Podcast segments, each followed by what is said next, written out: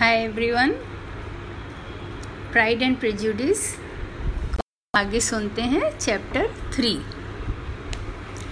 आप इस चैप्टर में ये अनुभव करेंगे कि एक एक करेक्टर को, चरित्र को कैसे करके जेन ऑस्टिन ने अपने, हम लोगों को उनसे परिचित कराया है।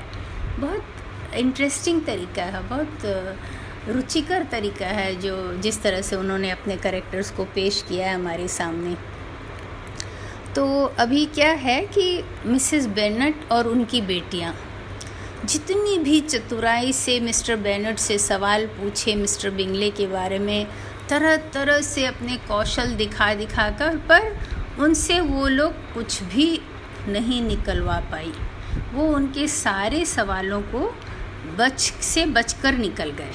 और उन्होंने मिस्टर बिंगले के बारे में उन्हें कुछ भी नहीं बताया। तो उन लोगों को जो लेडी लुकास हैं, उनकी ही भरोसे, उन्हीं की बात से तसल्ली करनी पड़ी। लेडी लुकास की जो उनके बारे में सोच थी, वो बहुत अच्छी थी। उन्होंने बताया कि उनके हस्बैंड सर विलियम को मिस्टर बिंगले से मिलके बहुत खुशी हुई। वो बिल्कुल युवा और बहुत सुंदर हैंडसम और बहुत ही अच्छे स्वभाव के हैं। बहुत ही प्रिय पर्सन है खुश मिजाज पर्सन है खुश मिजाज व्यक्ति हैं।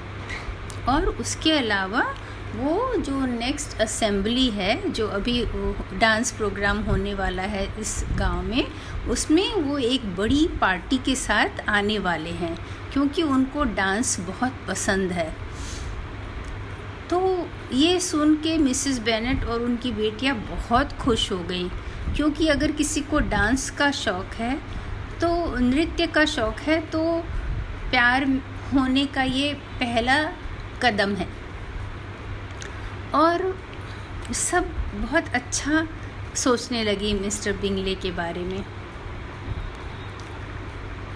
एक दिन मिसिस बेनेट ने अपने पति से कहा अगर मेरी एक बेटी की शादी नेदरलैंड, नेदरफील्ड मतलब मिस्टर बिंगले से हो जाए तो और बाकी भी उसी तरह से अच्छी जगह बस जाएँ तो उसके बाद मुझे और ज़िंदगी में कुछ नहीं चाहिए।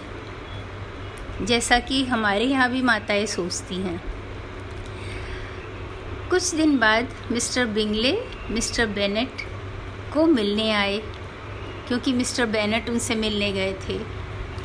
दस मिनट तक उनके लाइब्रेरी में बैठ के उनसे बात किए और फिर वो चल दिए।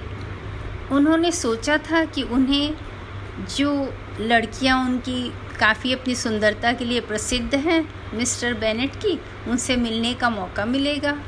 लेकिन उन्हें उनको देखने का कहीं मौका न लगा और वो दस मिनट बाद वापस चले गए। लड़कियाँ उनसे ज़्यादा फॉर्चुनेट थी कि उन्हें मिस्टर बिंगले को पीछे से देखने का मौका मिला कि वो एक ब्लू सूट पहन के आए थे और काले घोड़े में सवार होकर आए थे और चले गए।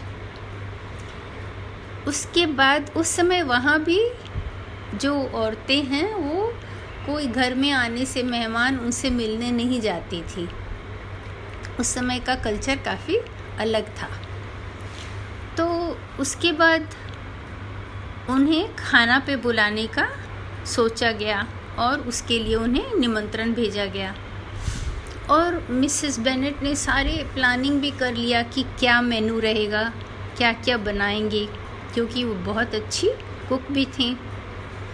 तो लेकिन उनकी ये सारी तैयारी धरी रह गई, क्योंकि मिस्टर बिंगले ने जो जवाब दिया वो ये था कि उन्हें अगले दिन शहर जाना पड़ रहा है किसी ज़रूरी काम से, इसलिए वो ये जो सम्मान उन्होंने दिया है, उन्हें आमंत्रित करके उसको वो स्वीकार करने में असमर्थ हैं। मिसेस बेनट बहुत निराश हुई। उन्हें समझ में नहीं आया। कल तो वो आए हैं और आज उनको वापस जाने की जल्दी पड़ गई। ऐसा क्या काम आ गया? ऐसा लगता है कि वो नेदरफील्ड में टिक कर नहीं रहने वाले हैं। रोज़ ऐसे ही आना जाना करते रहेंगे। लेकिन लेडी लुकास ने उनकी चिंता को दूर किया कि नहीं, वो इसलिए गए हैं कि जो पार्टी होने वाली है, अभी असेंबली होने वाली है, उसमें जो डांस है, बॉल है, उसके लिए वो अपने सारे मित्र लोगों को इकट्ठा करके लाएँगे। वो बारह लेडीज़ और सात मेन को अपने साथ लेकर आने वाले हैं। लड़कियाँ बड़ी दुखी हुई ये सोचकर कि उनके साथ बारह लेडीज़ और आएँगी। पर जब बॉल के वाले दिन वो लोग वापस आए तो वो लोग सिर्फ़ उनकी पाँच बहनें और एक कज़िन आई थी उनके साथ और उनके साथ दो मैन थे। लेकिन जब वो लोग बॉल के लिए आए असम्बली के लिए आए तो फिर उसमें सिर्फ़ उनकी दो बहनें और एक बहन के पति और एक उनका मित्र। वो लोग सिर्फ़ पाँच ही जन आए थे।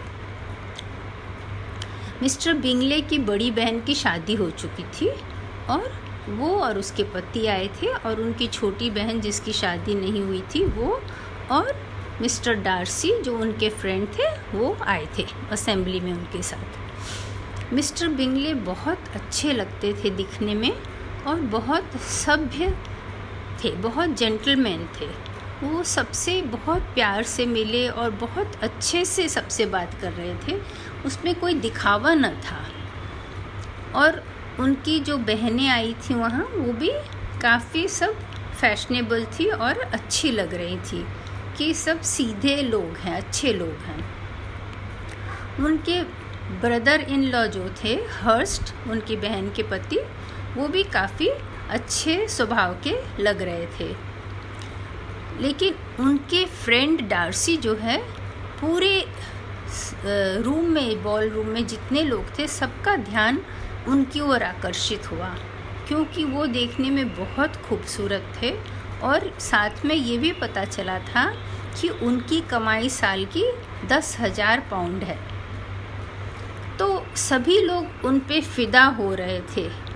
पर आधा प्रोग्राम ख़त्म होने तक सब लोगों को मालूम पड़ गया कि मिस्टर डार्सी बेहद घमंडी और बहुत बिल्कुल अमिलनसार हैं। उनको किसी से मिलना नहीं पसंद है, किसी से बात करना नहीं पसंद है और वो बहुत घमंडी भी हैं। तो सब फिर जो है मिस्टर बिंगले से ही मिलके ज़्यादा खुश होने लगे। मिस्टर बिंगले जो हैं, सबके साथ मिलके बहुत खुश थे और जितनी बार भी डांस शुरू हुआ, वो हर एक डांस में हिस्सा लिए और जब डांस का प्रोग्राम ख़त्म हो गया तो वो बहुत निराश हुए कि अरे, ख़त्म भी हो गया ये प्रोग्राम, अब तो मुझे नेदरफील्ड में ही एक डांस का प्रोग्राम रखना होगा। तो उनकी ये सारी बातों से सब लोग उन्हें बहुत बहुत पसंद किया और सब लोगों को ऐसा लगा कि उनके और उनके दोस्त में कितना ज़्यादा फ़र्क है। क्योंकि मिस्टर डार्सी ने सिर्फ़ दो ही बार डांस किया।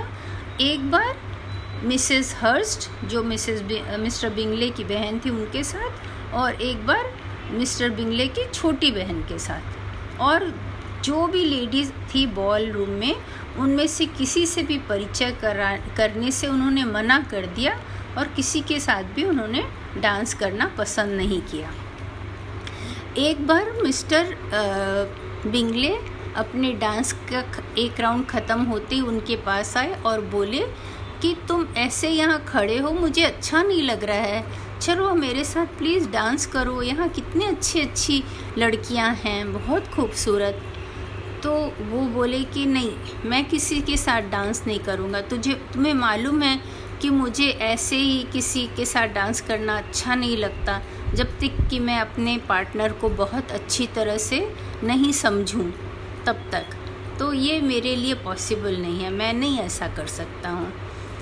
तुम्हारी दोनों बहनें जो हैं, वो किसी के साथ और डांस कर रही हैं और मेरे पास यहाँ तीसरा इस रूम में और कोई नहीं है जिससे मैं डांस करूँ। वो मेरे लिए सज़ा होगी। अगर मैं और किसी के साथ नृत्य करूँगा तो वो मेरे लिए सज़ा होगी।